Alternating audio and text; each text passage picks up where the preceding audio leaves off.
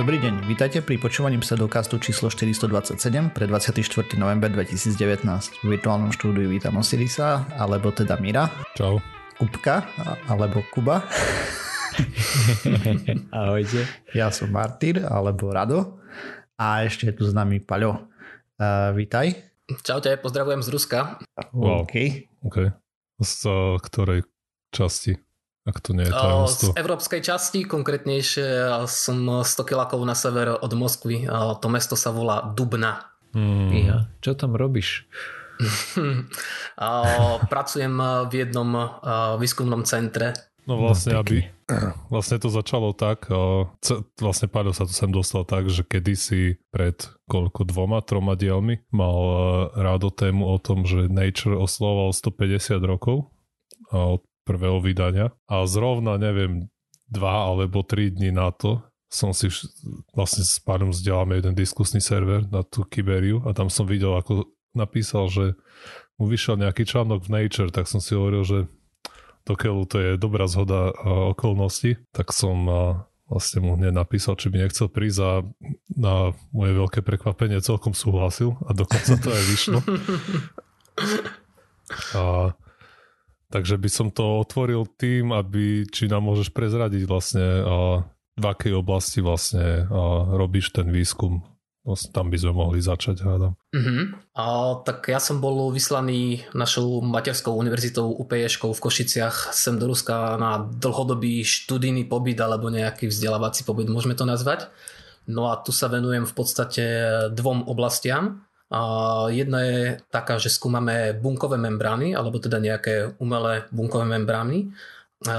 Je to pre nejaké biomedicínske aplikácie, to znamená konkrétnejšie skúmali sme, ako pôsobia nejaké druhy anestetik na bunkové membrány a takisto sme vlastne sa zaoberáme sa aj výskumom vlastne pôvodu alebo čo spôsobuje Alzheimerovú chorobu, ale to nie je to, čo sa nám podarilo publikovať v Nature. To, sa, to, čo sme publikovali, bol model, ktorý sa vzťahuje k istému materiálu a ide o nanokompozit, ktorý má, zdá sa, široký potenciál aplikačný.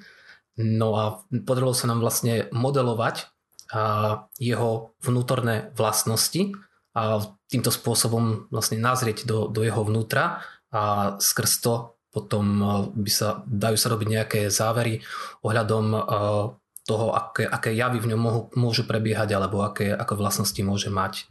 Tak by som to zhrnul alebo skrátil teda. Mhm, čiže keď hovoríš, že ste to modelovali, keď tomu rozumiem tak, že to ste robili nejak na počítači alebo kde ste išli do labáku, niečo ste tam montovali kladivom, šrubovákom? um, dá sa povedať, že aj, aj na to, aby bol model verifikovaný, a musí, musí byť experimentálne overený. To znamená, že my sme robili nejakú sériu meraní, experimentov, kde sme vlastne ožarovali náš tento nanokompozit neutrónmi a na základe toho, ako sa tie neutróny rozptýľujú na tomto materiáli, vlastne my zachytíme ten povedzme obrázok na detektore a spätne sa dá na základe toho, ako ten obrázok vyzerá, e, prepočítať, ako, ako by mohla vyzerať vnútorná štruktúra toho materiálu.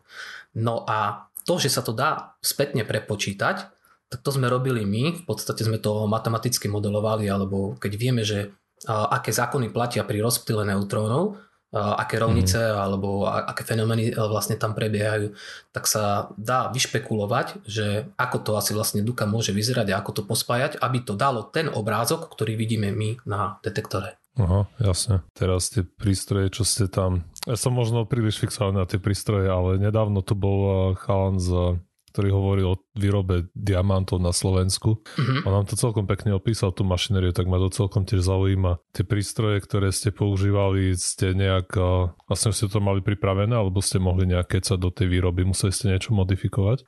Čo sa týka prípravy materiálu, k tomu e, ja ti nebudem vedieť e, veľa povedať, lebo mm-hmm. ja som v podstate zodpovedný za ten model, alebo vlastne za, za to modelovanie, ale Aha. materiál nám, nám pripravili kolegovia u nás na UPŠ z Ústavu chemických vied. Možno povedať iba, že bolo, bol pripravený oddelenie. Ide v podstate nanokompozit, ktorý sa skladá z nejakej matrice a do ktorej sme umiestnili nanočastice.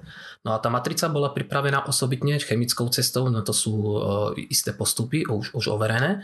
No a potom do tejto tak, tzv. prázdnej matrice sa podarilo vlastne umiestniť alebo podarilo sa tam nejakými chemickými alebo fyzikálnymi procesmi vyzrážať nanočastice a celé mm. to dokopy vlastne tvorí ten nanokompozit. Aké prístroje konkrétne oni používali, toto žiaľ ja nedokážem prezradiť, pretože konkrétne neviem.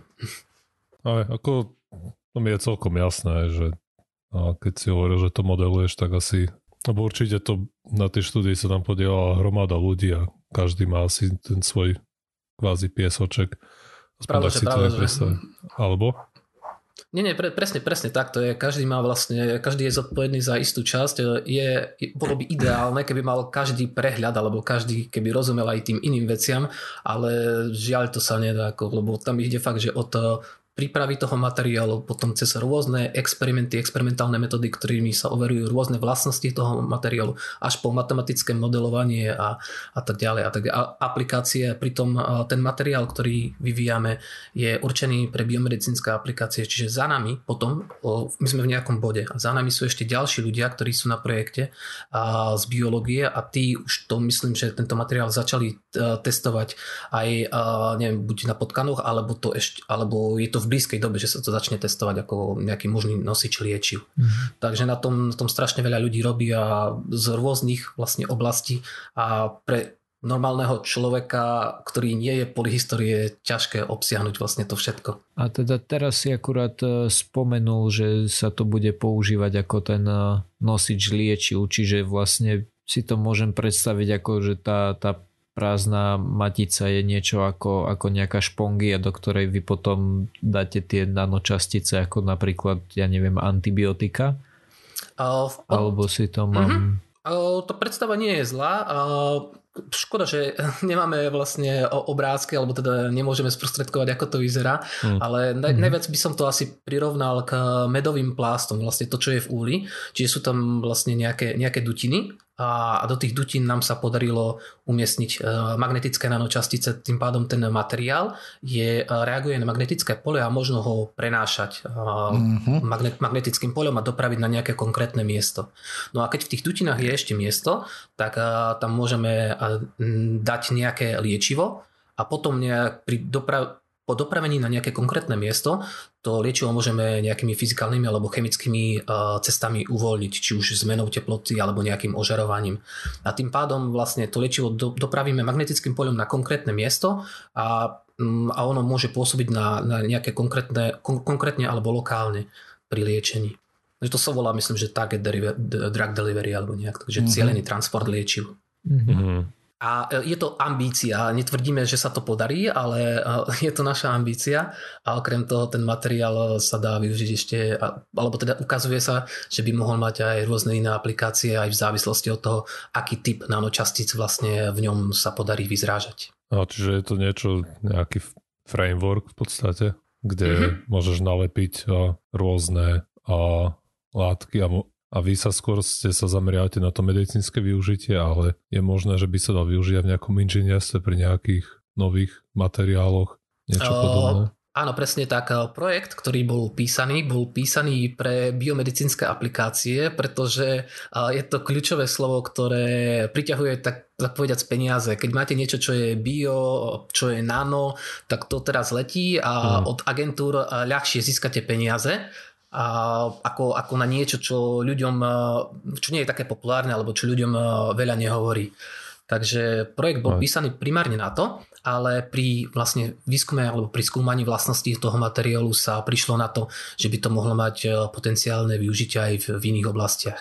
Um, sa ešte opýtam na to biomedicínske, ale to jasne, neviem, no, že tá ten, ten materiál, ktorý máte, povedzme, že by, alebo si spomenul aj to, že pracujete na tom výskume Alzheimerovej choroby. A teraz ma mhm, zaujíma, či... Áno, áno, ok, ale to je... Iný výskum, áno, hej, ale okrajovo. Mm-hmm. A moja otázka je, že či tá, ten materiál, ktorý skúmate, je schopný sa dostať cez tú bariéru do mozgu, cez tú blood-brain barrier? To, to sme zatiaľ neskúmali, pretože tie, tie, tie výskumy alebo aj tie projekty, aj tie, tie týmy výskumné sú úplne rozdielne. A na tých mm-hmm. bunkových membránach pracujem, tu na síce šéf je Slovák, ale je to viac menej ruský tým a potom to, to, čo vyšlo v tom Nature, tak to je slovenský tým pod UPŠkou a oni medzi sebou tie, tie týmy neinteragujú, každý má vlastne svoj biznis. Mm-hmm. Takže, ale uh, dobrá otázka, ako ideálne by to bolo spojiť uh, aj skrz mňa, aby som aj prepojil tie týmy. Zatiaľ sme na, nad tým nejak veľmi neuvažovali. No jasné. Tak to musím sa priznať, že to je ešte trochu prekvapujúce, že je to ešte takto rozsegmentované úplne. Že to skúmate ako ten medicínsky na medicínsku aplikáciu, ale pritom uh, vlastne ste priamo v tomto výskume nezistovali, či sa to dá využiť na liečbu treba z toho Alzheimera. Aj keď možno to nie je prekvapivé, lebo musím sa priznať, že tú štúdiu som nečítal, lebo schválne som chcel ostať sprostý, aby si mi to mohol dobre vysvetliť potom. Nech sa páči, s radosťou. Nie, nie, uh, hovorím, že nie, že problém je v tom, ale uh, tie dva týmy sú úplne oddelené, každý má svoje projekty, svoje biznisy a mm-hmm. oni kým som ja neexistoval alebo neprišiel sem do Ruska, tak ani o sebe nevedeli. Tak, uh, že to tam nejaká spolupráca nikdy neexistovala a keď teraz existuje, tak v podstate iba skrz mňa. No a čiže každý ten, každé tie projekty alebo každý, každý ten výskum, či ruský, či slovenský si išiel svojou cestou. Uh-huh. A ešte, uh, lebo zrovna ja som si na dnes pripravil takú tému, uh, ktorá, dobre, nechcem povedať, že s tým úplne súvisí, ale tiež sa jedná o mikročastice a mm-hmm. tie uh, moje uh, boli že okolo 200, 200 mikrometrov mali tie väčšie, že ako veľké je to, to s čím vypracujete, hej, že teraz hovorí, že sa to dá dostať e, v teórii, hej, že by sme to vedeli dostať na nejaké miesto, kde by to vedelo niečo liečiť, mm-hmm. tak je to o veľkosti nejakej malej tabletky, alebo je to fakt, že nano? Je, to, je to v nanorozmeroch, a, ale je, je to možno niečo ako, ako keby, možno si to predstaviť ako nejaká, dajme tomu, že fazuľka a v tej, v tej mm. fazuli sú vlastne tie, tie dutiny, ktoré pripomínajú o medový, medový plast. No a cel, mm. celá, celá tá fazuľa, alebo teda jedno zrno, má rozmery okolo, myslím, že 500 nanometrov. Takže to je jedna jednotka, do ktorej sa vlastne napchajú do tých dutín tie nanočastice, prípadne nejaké liečivo a to zrno 500 nanometrové sa potom vlastne pohybuje, alebo to, to, je, to, je tá, to, je, to je tá jednotka. A samozrejme, že to nie je samostatný kus, je to to, čo sa pripravuje, ten materiál je vo forme prášku, čiže tých zrn tam je XY proste strašne veľa. Aha, Ale roz, rozmerovo je to teda tých 500 nanometrov, čiže to vychádza neviem, pol mikrometra. Nejak tak. Mm-hmm. Jedno to zrno. Áno, áno. Hej, áno. Čiže vlastne, ja neviem, narežu, narežu mi ruku, tam nasypú prášok a potom magnetom budú ťahať tam, kde mám problém, hej? U, úprimne povedané, presne tak si to predstavujem, ale myslím, že to bude komplikovanejšie. Hovorím, že takisto akože do, do tých biomedicínskych aplikácií ja to už nevidím, ale mhm. pre, presne tá, táto, to je aj moja predstava, to, čo si teraz vlastne povedal. Pekne. No a teda, aby som sa e, ostal pýtať, tak vlastne ty keďže, e, keďže ty robíš tú matematickú analýzu, tak e, vieš nejak že veľmi polopate opísať tvoju prácu, že akože čo znamená matematická analýza niečoho, že Lebo ako, ako si to mám predstaviť? bežný deň v práci?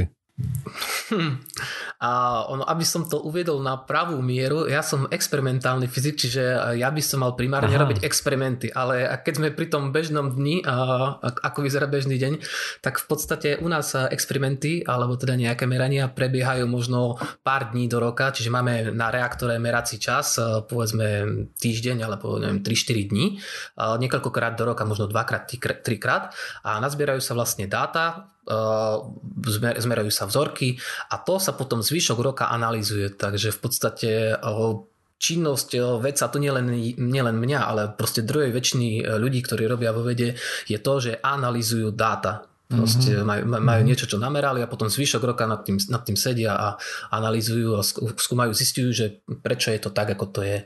V princípe Takže fungujete ako. LHC, aj oni tiež majú chvíľu, mm-hmm. chvíľu interakcií, ne? Urychľovači a potom áno. to prestavujú, prestavujú a analizujú dáta roky. No, no, no, no, no, no, no hej. U, u nás to nie sú zase až roky, optimálne teda, aby to neboli roky, hej. ale v podstate experimentálna fyzika je o tom, že niečo zmerať a potom sa to analizuje. Že v podstate sedíš za kompom a kodíš tam O, áno, áno, áno, áno, áno, presne tak. Čiže nie, nie je to len o, o tom, že snažiť sa vlastne analyzovať nejakými matematickými modelmi tie, tie výsledky, ale takisto už keď vám výjdu nejaké, nejaké závislosti alebo nejak na základe toho, čo ste namerali, vy odvodíte nejaké vlastnosti materiálu. No a potom musíte v, v literatúre odbornej alebo teda nejakých článkoch hľadať a skúmať, že čo to je vlastne za jav, prečo sa tam vyskytuje a na čo je, na čo je to možno dobré, ako to možno využiť a tak ďalej a tak ďalej. Čiže tebe tam vy... to... napríklad, uh, sorry, uh, dostaneš tam nejakú sadu nejakých dát, ktoré naznačujú, alebo ktoré merajú ne, alebo ukazujú nejaké parametre toho materiálu a ty teraz musíš ísť cez eh, miliardu iných štúdí a dopasovať to, že ktoré tie parametre zodpovedajú akým vlastnostiam, ktoré zistili iní ľudia? No v podstate áno, určite nie teda cez miliardu, ale áno, áno. čím viac, tým lepšie, aby si mal vlastne prehľad a hľadaš tie, tie svoje prvky, to, čo si, ty si našiel, povedzme, na, nameráš nejakú krivku závislosť niečoho od niečoho a mm. vyskytuje sa ti tam napríklad nejaké maxima alebo nejaké minima alebo niečo, čo svedčí o nejakom jave. No a to sa potom snažíš hľadať v nejakých uh, iných štúdiách a, a porovnávať, že či to môže byť to, čo vidíš ty napríklad alebo zase z druhej strany ty niečo očakávaš a je to tam, alebo, to tam, alebo napríklad sa to tam nevyskytne. No a teraz musíš zisťovať, že prečo sa to tam nevyskytlo, že či, kde je problém. A ten problém môže nastať od prípravy vzorky až po mm. vlastne pokazený experiment, alebo ťa, ťažko povedať. Áno, jasné, no, to, tam to môže skresliť asi všeličo. Veď práve, a potom je ťažké rozhodnúť, že kde sa stala chyba, keď niečo nie nie je tak, ako očakávame. No a na, kedy sa vlastne dokonca podarí, že už človek si myslí, že, že tie dáta sú zlé, ale napokon dostane nejaký nápad alebo naďabí na nejakú inú štúdiu a odrazu sa všetko vyjasní, že áno, že tu bola mhm. príčina, mm. že prečo to vychádza tak. No a to je potom, myslím, že kto si to nazval kde si, že intelektuálny orgazmus, tak vtedy to nastane. Je ten heureka moment. No, no, no, presne, presne tak. Uh-huh. Na Kupko si sa chcel niečo opýtať? Um, takže povedzme, že niektorí posluchači sú mladší, že skúsim tak nejak uh, možno predať to, to, čo robíš, alebo teda, že uh, zatiaľ to, o čom hovoríš, znie veľmi zaujímavo a povedzme, že kebyže nemám toľko rokov, koľko mám, tak by som sa chcel vydať na takú dráhu experimentálneho fyzika. Čo to, čo to obnáša, čo to znamená? Uh, tak v prvom rade určite uh, by sa ti potešili na každej jednej fakulte na Slovensku, pretože uh, ľudia dávajú ruky preč od fyziky. Každým rokom sa stále menej ľudí hlási vlastne na fyziku aj, aj celkovo na tie exaktné vedy. Takže doslova, aspoň u nás na UPŠke už je individuálny prístup. Je viacej profesorov ako študentov v ročníku Wow. Takže určite, wow. určite budete mať individuálny prístup, jak, jak v osobitnej škole.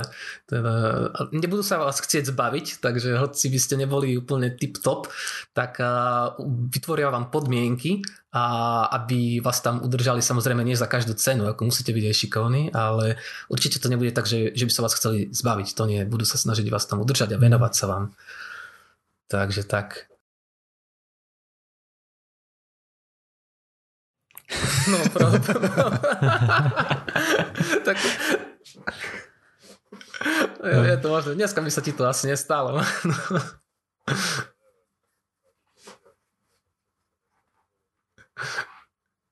Aha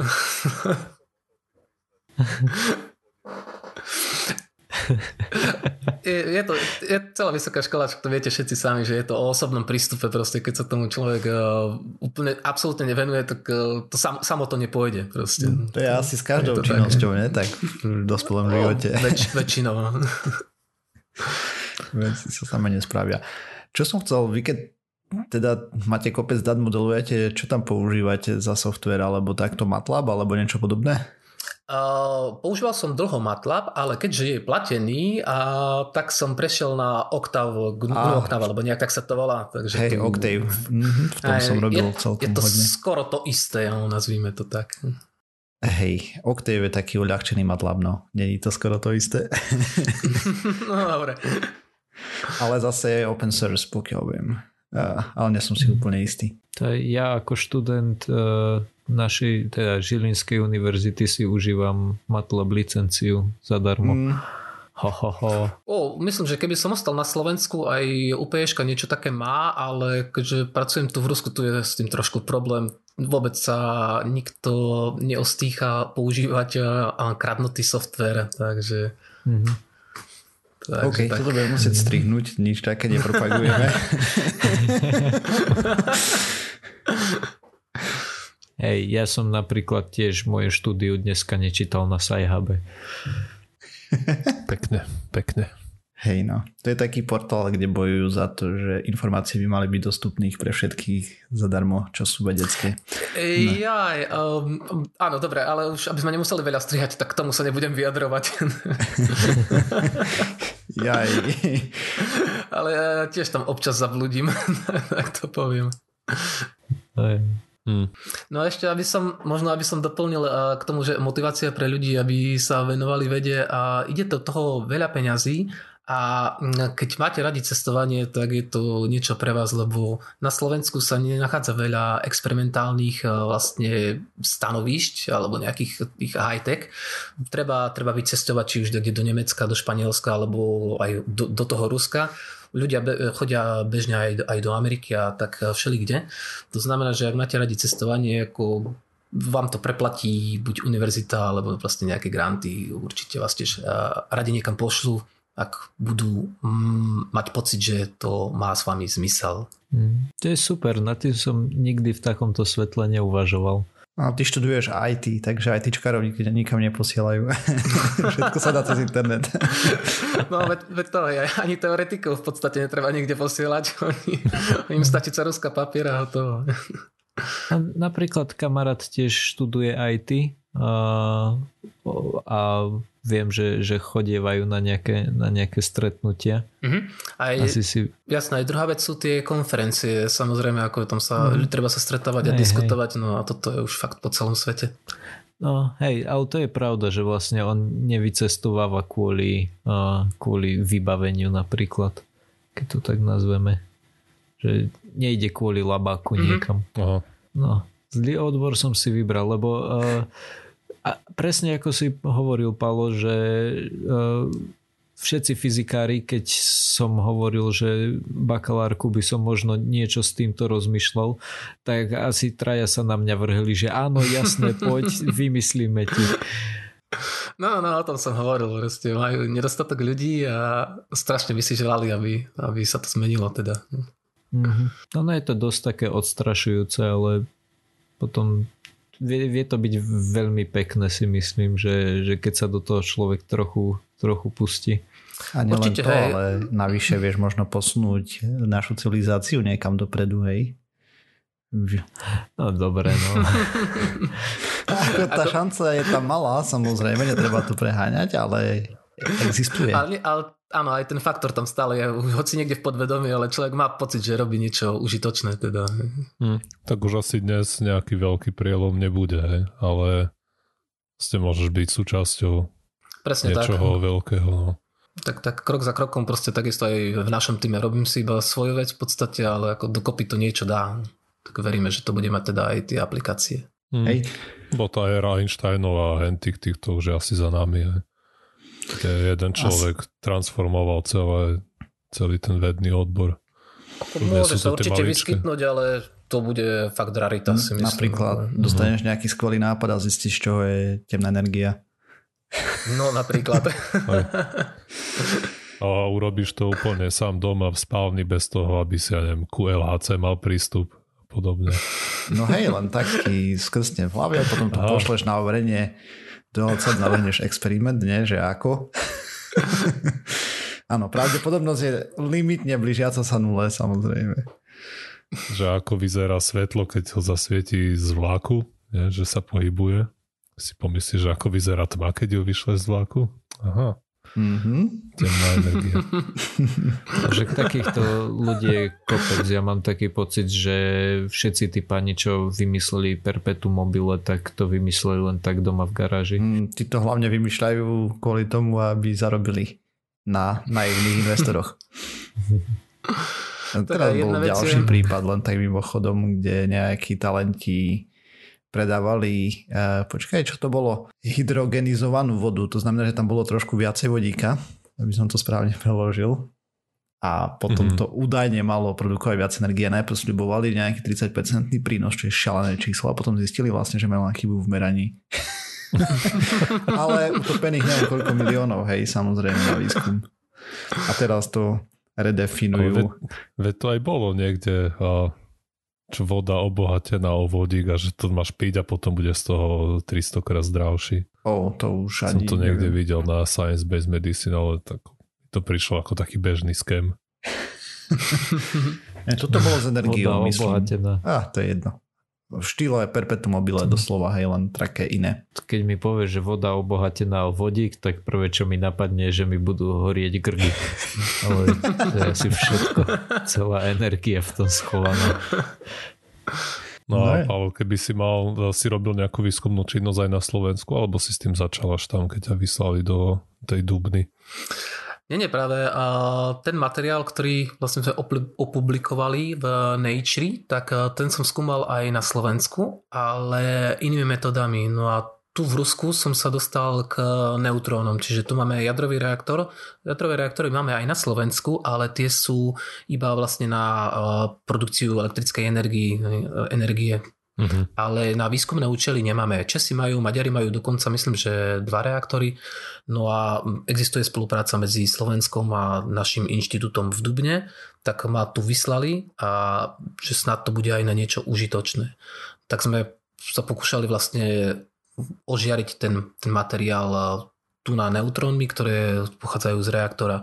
No a na základe toho, ako sa oni rozptýlili, ide o iný typ vlastne žiarenia alebo časticového žiarenia oproti bežným rengenom alebo ako keď sa ožaruje nejak, nejaký materiál na synchrotróne, či už v Hamburgu alebo niekde inde lebo proste tie neutróny majú iné vlastnosti. Tak na základe toho, že majú iné vlastnosti, sa nejak inak rozptýlili a na základe toho my, my sme modelovali vnútornú štruktúru toho materiálu.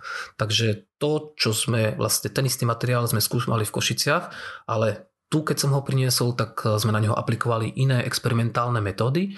No a ukázalo sa, že to, čo nám vyšlo tu na, základe týchto experimentálnych metód použijúc neutróny, veľmi dobre odpovedá tomu, alebo teda indiciám, ktoré pochádzali z iných metód, ktoré sme používali či už v Košiciach, alebo sme boli na meračkách v Hamburgu na synchrotróne a tak ďalej a tak ďalej.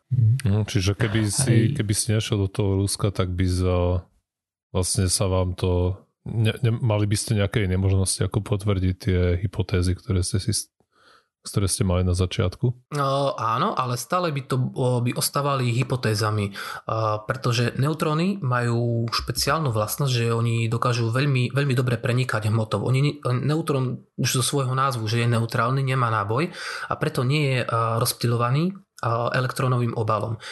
Ako napríklad, keď máme uh, rengenové žiarenie, tak je to elektromagnetické žiarenie, ktoré interaguje s elektrónmi, ktoré sú v vlastne atomovom, v atomovom obale. No a čím je prvok s vyšším protonovým číslom, čiže čím má viacej protonov, tak tým pádom má aj viacej elektrónov. Preto napríklad uh, rengen neprejde cez kovy, pretože ide o uh, elektromagnetické žiarenie a kovy ako napríklad železo, to má myslím, že 56 kult uh, atomové číslo. To znamená, že má nejakých strašne veľa elektrónov v elektronovom obale a to je iba jeden atom. Keď si postavíte tých atomov X do radu, tak vlastne to, to žiarenie rengenové je pohltené alebo rozptýlené a skrz ten materiál, to železo alebo olovo neprenikne. No a neutróny, tým, že neinteragujú s elektrónmi, uh, dokážu preniknúť oveľa, oveľa hĺbšie do toho materiálu a sú rozptýľované na jadrách. To znamená, že ten typ rozptýlu oproti uh, rengenovému je iný a na základe, na základe toho sa vlastne sa inak rozptýľujú a dajú sa zistiť iné vlastnosti, alebo teda dá sa pozrieť mm-hmm. do hĺb, hĺbky materiálu vďaka neutrónom. A tá hĺbka materiálu v týchto je limitujúci faktor pri týchto nano veľkostiach? Nie je, ale tým, že druhá, druhá vec je ešte, sa, sa tomu hovorí kontrast. Ak máte, ak máte prvok, ktorý je napríklad uhlík a dusík, oni sú v periodickej sústave blízko seba. To znamená, že veľký rozdiel ako by rozptýľovali rengenové žiarenie, tam nie je, možno, že tam bude rozdiel, neviem, koľko majú o dva elektróny, jeden alebo druhý viacej v obale. Takže plus minus by roz, rozptýľovali rovnako. Ak by sme zobrali napríklad uhlík a železo, tak tam už je veľký rozdiel v ich pozícii v periodickej sústave prvkov a tam ten kontrast, ako budú rozptýľovať elektrón, elektromagnetické žiarenie, či napríklad to rengenové žiarenie, je veľký. No a na to, aby my sme sa mohli pozrieť dovnútra materiálu, alebo keď chceme skúmať nejaké častice, tak je, je, je potrebný kontrast. No a neutróny sú vhodné na to, že keď sme my mali častice zo železa, alebo teda z oxidu železa Fe2O3, a keď boli umiestnené v matrici, ktorá pozostávala z oxidu kremičitého, to je SiO2, tak v rengen u, rengenu by tam nebol taký kontrast, ako, ako vznikne, keď použijeme neutróny. Tým pádom my vieme od uh-huh. toho v úzovkách pozadia matrice oddeliť tie nanočastice. No a na základe toho my potom vieme určiť, že keďže bolo to rozptylované primárne na nanočasticiach, tak z toho určiť, aká je ich veľkosť, aký je ich tvár a rôzne iné ďalšie veci vieme od toho, z toho odvodiť. Uh-huh. Hey, no tam máte samé ľahké jadra, takže nehrozí štiepenie ne, nechcené. A, no, to, to je druhá vec. Nie každý materiál môže byť teda ožerovaný. Prišli sme tu aj so vzorkami, ktoré obsahovali nanočastice gadolínia. No a to veľmi, veľmi dobre pohlcuje neutróny. Uh-huh. No a tým pádom potom sa, sa tie jadra stávajú nestabilné a uh, samotná tá vzorka sa stáva radioaktívnou. Takže Hej, no. toto, myslím, že sme to aj merali, ale tie data boli na nič a navyše tie vzorky vlastne museli ostať na reaktore, pretože už boli radioaktívne. Mm. Ho, že to keď sme sa ťa pýtali na ten bežný deň, tak som ešte chcel sa ťa opýtať na najzaujímavejší deň, ak si tam mal. Bol to tento, keď si musel nechať veci v reaktore? Asi, asi, asi, hej, asi, hej. Ni, nič také úžasné sa tu teda bombastické, čo by bolo vhodné pre bulvár nedeje a každý si robí tak svoje díky, díky. potichučky a, a ide to. Aha. Ešte možno ten materiál, ktorý máte, tá, prečo ho musíte skúmať takto hlbkovo, prečo sa nestačí naň pozrieť nejakým dobrým mikroskopom? Uh, pretože keď sa pozrieme nejakým dobrým mikroskopom, to sme samozrejme robili, aj tým najlepším, dokonca elektrónovým, mm. my vieme iba ako ten materiál vyzerá na povrchu. Ale ako, ako sme sa pred chvíľou rozprávali, tam ide o nejaké v úvodzovkách fazulky, ktoré majú priemer nejakých 500 nanometrov.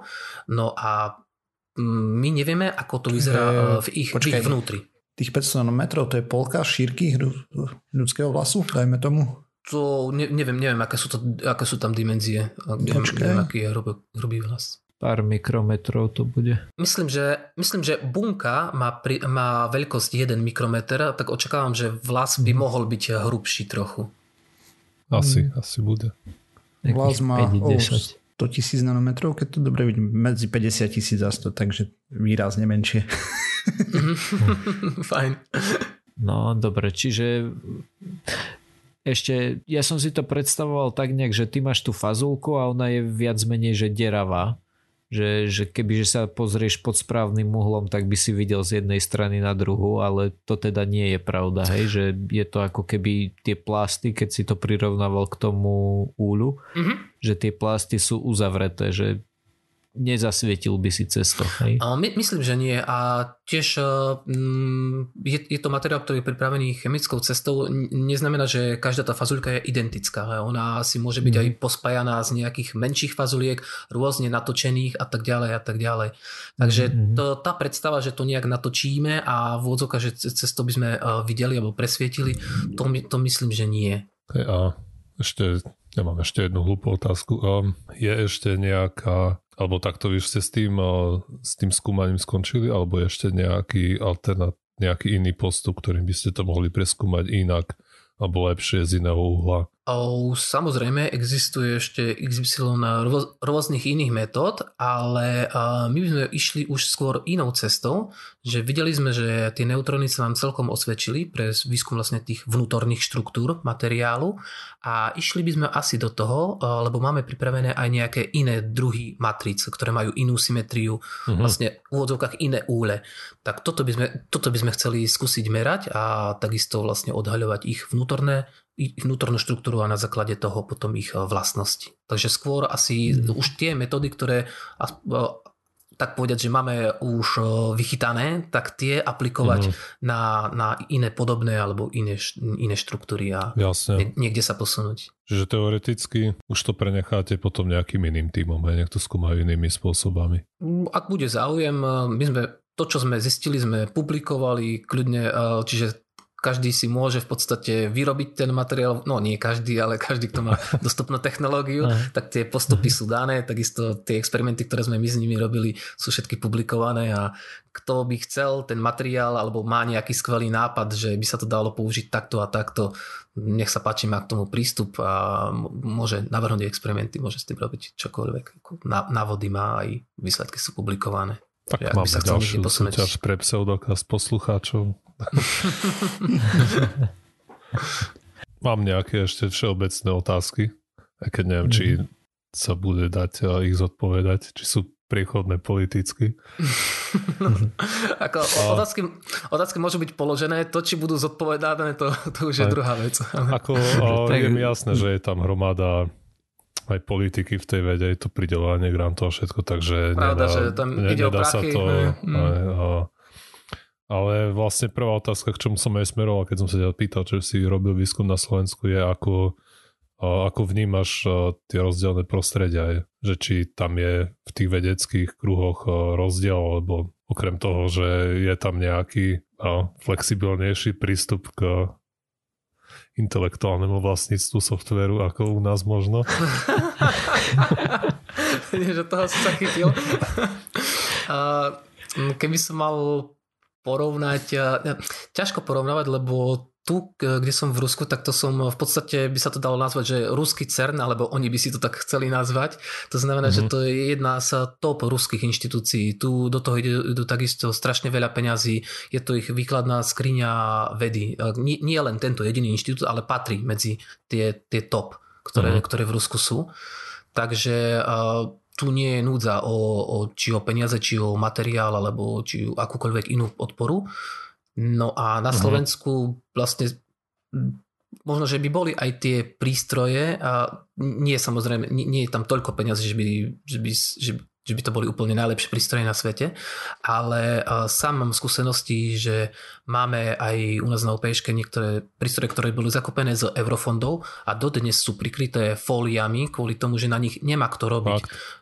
No a Aha. to som bol dokonca aj v Poľsku v Poznaní na nejakom školení alebo na nejakej škole a tam nás takisto vodili po svojej univerzite alebo po fakulte fyziky alebo nejakých prírodných vied. To bolo mesto duchov, takisto nás vodili po laboratóriách, všetko pozakrývané igelitom, volali nás, že, že príďte na doktoránske, nemá, nemá kto robiť, proste prachy sú z únie, vidíte, že prístroje sú nakúpené, nie sú ľudia. Mm, Takže propagácia vedy chýba asi, no. Tak to ešte horšie, horšie, ako by som bol čakal. To, neviem, neviem, či to pripísať propagácii vedy, to, to už nie je otázka na mňa, ale ja hodnotím stav, ktorý som videl. Netvrdím, že to je objektívne hodnotenie Aha. zo svojho subjektívneho pohľadu, že, čo mm. som videl, čo ten, som ten zažil. malý fragment, čo si videl, tak vyzeral mm. takto. Je. No ale to, to bude aj tým, že či ťa učiteľ na strednej odradí od fyziky kompletne napríklad, hej, ako niektorých z nás. Nezačala fyzika zaujímať až potom, keď som si ju začal študovať sám, potom následne. Tak veľmi z neskoro, no. A to už bolo dávno po škole. Mm. Tak motivácia je dôležitá. Už keď ju nedá učiteľ, tak ju človek buď musí nájsť v sebe, alebo sa na to vykašľať a robiť niečo iné. No. Mm. Tak ešte detsko väčšinou má rodičov, ktorí tiež môžu motivovať. Hej. Teoreticky. Veľmi Ale akurát nedávno som čítal nejaký článok, že proste, no nie, nič prekvapivé, ale že tá úroveň školstva aj upadá celkom, tak asi mm-hmm. možno, že ešte nie sme ani v tom najhoršom bode, v akom to je Keď, a, lebo nevyzerá, to... že by sa to malo zlepšovať, tak to vie, ako to bude vyzerať o 10, 15, 20 rokov. No toto ja takisto e, neviem hodnotiť, alebo teda nemám právo hodnotiť, ale mám spolužiakov, alebo teda spolužiačky z výšky, aj zo strednej školy, ktoré išli na učiteľstvo a už 10 rokov sú v praxi, keď skončili teda školu a už, a už vedia hodnotiť, predsa len niečo, niečo odočili, niečo zažili a hovoria, že takisto jak nám hovorili učitelia, že každým roke je to horšie a horšie, tak ten trend sa zachoval a na základe ich skúseností tiež, že každým, každým rokom je to horšie a horšie s deťmi. Toto by ma ale veľmi zaujímalo, pretože sú ja som kde si čítal, že sú zachytené nejaké, nejaké pramenie zo starovekého Grécka, kde toto hovorili. Takisto od Napoleona, že, že deti sú horšie a horšie. No, to je toto hodná je... skeptická téma, by som povedal, keby sme si to našudovali niekedy do budúcna niekto. Pozreli sa na to. Odkedy ľudstvo existuje, tak posledná normálna generácia ľudí bola tá naša, tí po nás sú sprostí. Um, nie som, teraz nie som si istý, mám pocit, že Cicero, alebo niekde, niekde tak som to čítal, ale ja sa nebavím o, o morálke, ale o, o vedomostiach, akože, alebo teda Jasné, ja rozumiem. Že, že po tejto stránke. No. A hlavne hovorím, že nehodnotím to ja, ako tu mm-hmm. hovoria to spolužiačky učiteľky. Mm-hmm. Dobre. No tak to je aj ťažké asi zmerať nejaké, aké bystré sú deti v porovnaní s mm, minulosťou. Nechajme anekdoty anekdotami, dobre? No však ale nie, teraz, teraz normálne diskutujeme, ako odmeria, že či deti hlupnú alebo nie. Lebo môžeš im dať nejaký... štandardizované testy nejaké napríklad. No však práve, a čo zistíš? Akurát zistíš, či... Sa naučili na test. Hej, áno, lebo no, napríklad si zober, ako keď začínali IQ testy v Amerike niekde, mm-hmm. tak um, proste tam bola otázka, ja neviem, kto bol Van Gogh, hej. A tá otázka keď ti príde ako štandardná, že by to mal všetci vedieť, tak zďaleka mm-hmm. nie všetci, lebo tam proste boli deti vylúčené aj tie v černovských komunitách, ktoré sa to nemali odkiaľ dozvedieť pred nejakým rokom života.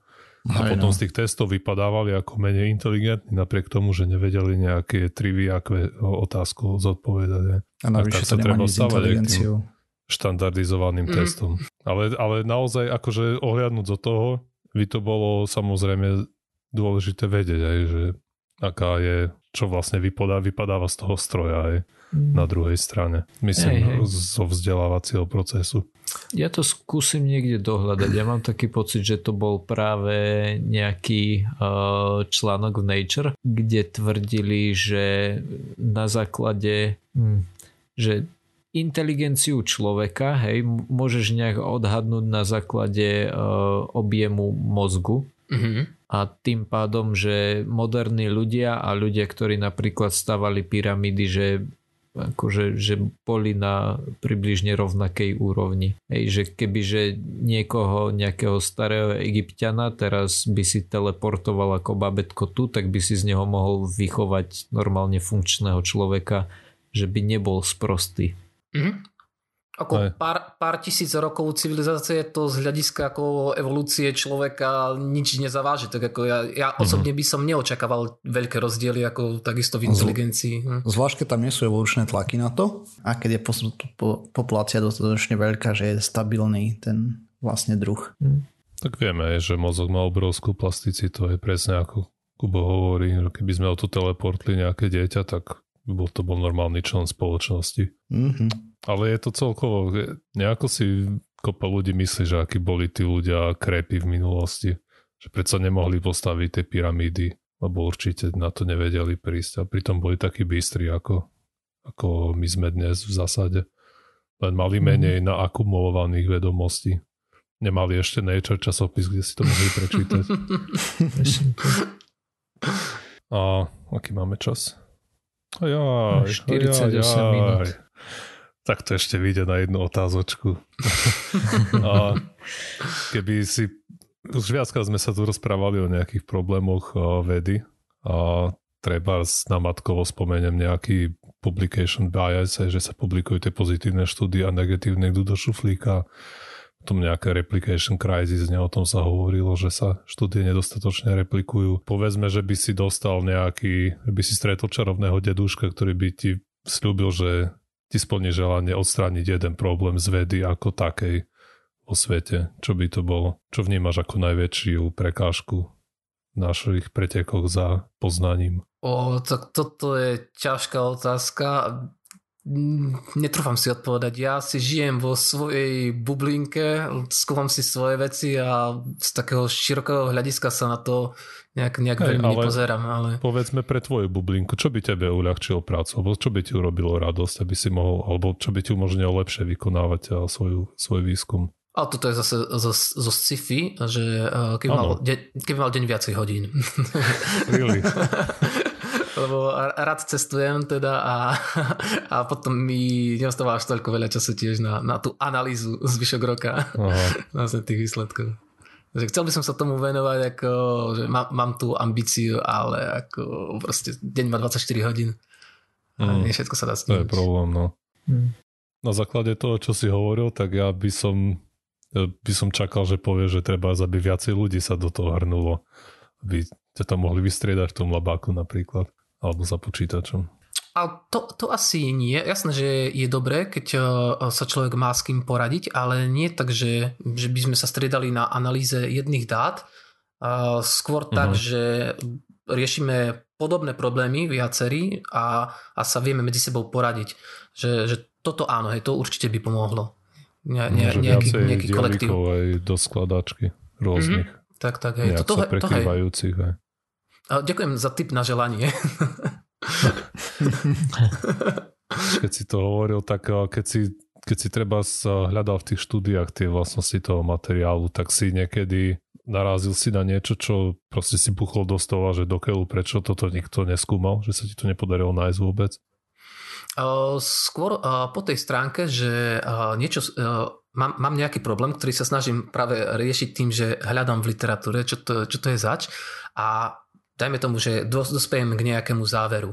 A potom možno o rok alebo o dva sa k tomuto pro, o, problému vrátim a uvidím nejakú štúdiu, ktorá ktorú vidím podľa uh, dátumu, že bola publikovaná už vtedy, keď som to hľadal pred tým, pred tým rokom alebo pred dvomi, mm. že ten, ten článok je starší a jak to, že som ho nenašiel a že, že oveľa, že strašne by mi uľahčil vlastne celú analýzu a stalo by ma oveľa, oveľa menej času dôjsť Aj. k nejakým záverom, keby som, mm-hmm. keby som Takže to bol sa spýtaš vedel. Watsona, hej? Aby ti prejavil všetky naraz. No, no, no, no. to je ideálne. To má Watson robiť? Mhm. Jeden z, no. jedna z jeho primárnych funkcií je práve prehľadávanie vedeckých týchto publikácií a na základe toho, ako oni ho testovali samozrejme v tej hlúpej hre eh, vedomostnej, ale on je do budúcna hlavne medicínsky poradca, hej. A mm, to, to by bolo užitočné. Mhm. Proste dokáže prejsť všetky publikované štúdie na danú problematiku za sekundu, dajme tomu. Hej, ja to som strašne presedol ten čas. a tak. A stretol si sa niekedy s tým, že by si narazil na tom výskume na nejakú štúdiu, kde tie výsledky neboli úplne presvedčivé, že treba tam došlo k nejakému p-hackingu alebo niečo podobné? Alebo vo vašej mm. oblasti sa to až tak nevyskytuje v týchto exaktných vedách? Práve, práve že vyskytuje, pretože potrebuješ publikovať, máš, máš granty a na, na tých grantoch proste potrebuješ vykázať činnosť nejakú za, povedzme, za, za uplynulý rok. No a si tlačený tým, že by si niečo publikoval. No a potom sa stáva, že aj keď tie výsledky nie sú ešte vhodné na publikáciu, alebo sa dojde k ukvapeným záverom len preto, aby sme mohli si dať niekde čiarku, vykázať a že by bola vlastne tá grantová komisia, že by bola v úvodzovkách uh-huh. spokojná, že dostanú čo chcú, že majú tú publikáciu. Ale toto, toto je starý známy problém, to sa to, to, to sa týka vedy vo všetkých oblastiach. Publish or perish. Uh-huh. Hej no. Ešte Kupko mal nejakú otázku na jazyku? Ja aj áno. Tak vzhľadom k tomu, že kde pracuješ, už ste mali nejaké úniky? A nie, nemali sme, ale bol napríklad minulý rok celý, celý rok odstavený reaktor. Prisahám, že nemám v tom prsty a niečo sa im tam pokazilo, a, takže, takže to celé odstavili a, a o bezpečnosť sa tu dbá samozrejme. Ako dokonca mm. chodí neviem, asi raz týždenne nejaké auto po celom meste, ktoré má nejaké senzory na sebe a monitoruje, či náhodou radiácia nie je nejak zvýšená a tak ďalej. Sleduje sa to. Aj my sme veľmi blízko v úvodzovkách pri Moskve, nejakých tých 100-120 kilákov tak o to viac určite si dávajú na to pozor. majak, hej? Jasne. nie, nie, toto nie. to myslíš, Myslíš ten, za, kde si na Urale, či za Uralom? Aj, aj. Uh-huh. Tí špecialisti, čo mali otvorený okruh. No, no, no, no, no, hej. Tak to nie, to, to nie, to u nás nehrozí. Zatiaľ. OK. Dobre, takže ďakujeme, že si prišiel. Bolo to super. Rádo sa stalo. Veľká gratulácia k úspešnej publikácii, lebo to sa cení asi predpokladám vo vedeckých kruhoch obzvlášť. Jasné, a ešte jasné. Nature je jeden z viac kretovaných časopisov, pokiaľ viem. Ďakujem za všetkých členov týmu. Hej, hej, samozrejme celému týmu, tak som to myslel, nielen tebe. Ale tak ostatní tu nie sú. Mali prísť. Jo, ale keď sa dos- dozvedia, že neboli citovaní, tak to by bolo. Aj, aj, aj, môžeme potom to, nahrať nejaký text to speech, čo ich prečíta. To, to je tá vede, vedecká ječitnosť, toto, je, toto funguje všade. To, to. Ako, hey, pozri, keď, keď im bude smutno, kľudne my ich tu privítame. A to nie je problém. Hej. Jasne. Na len krstným menom, uh, nie celým, hej, a týmto, aby to bolo také ne, neformálne, tak to poviem, lebo Samozrejme, my sme dosť neformálne médium. Ja nahrávam v teplákoch stále. Ja už som napríklad v pyžame, u nás je pokročilý čas, takže... Hmm. Takže sme sa dopracovali na záver pseudokastu číslo 427. Ďalšia časť vyjde o týždeň. Nájsť nás môžete na www.pseudokaz.sk, písať nám môžete na kontakt zavinač pseudokaz.sk, okrem toho sme na sociálnych sieťach, Facebooku, Twitteri, aj na YouTube vychádzame a všetkých možných a nemožných podcastových agregátoch. Ak sa vám páčila táto časť, môžete nám poslať recenziu, like a tak ďalej, to nám pomôže. Ak sa nepáčila alebo boli nepresnosti, taktiež nás, nám môžete napísať, budeme sa snažiť opravovať. Takže ďakujeme, čaute. Čau. Díky, čaute. Ahojte.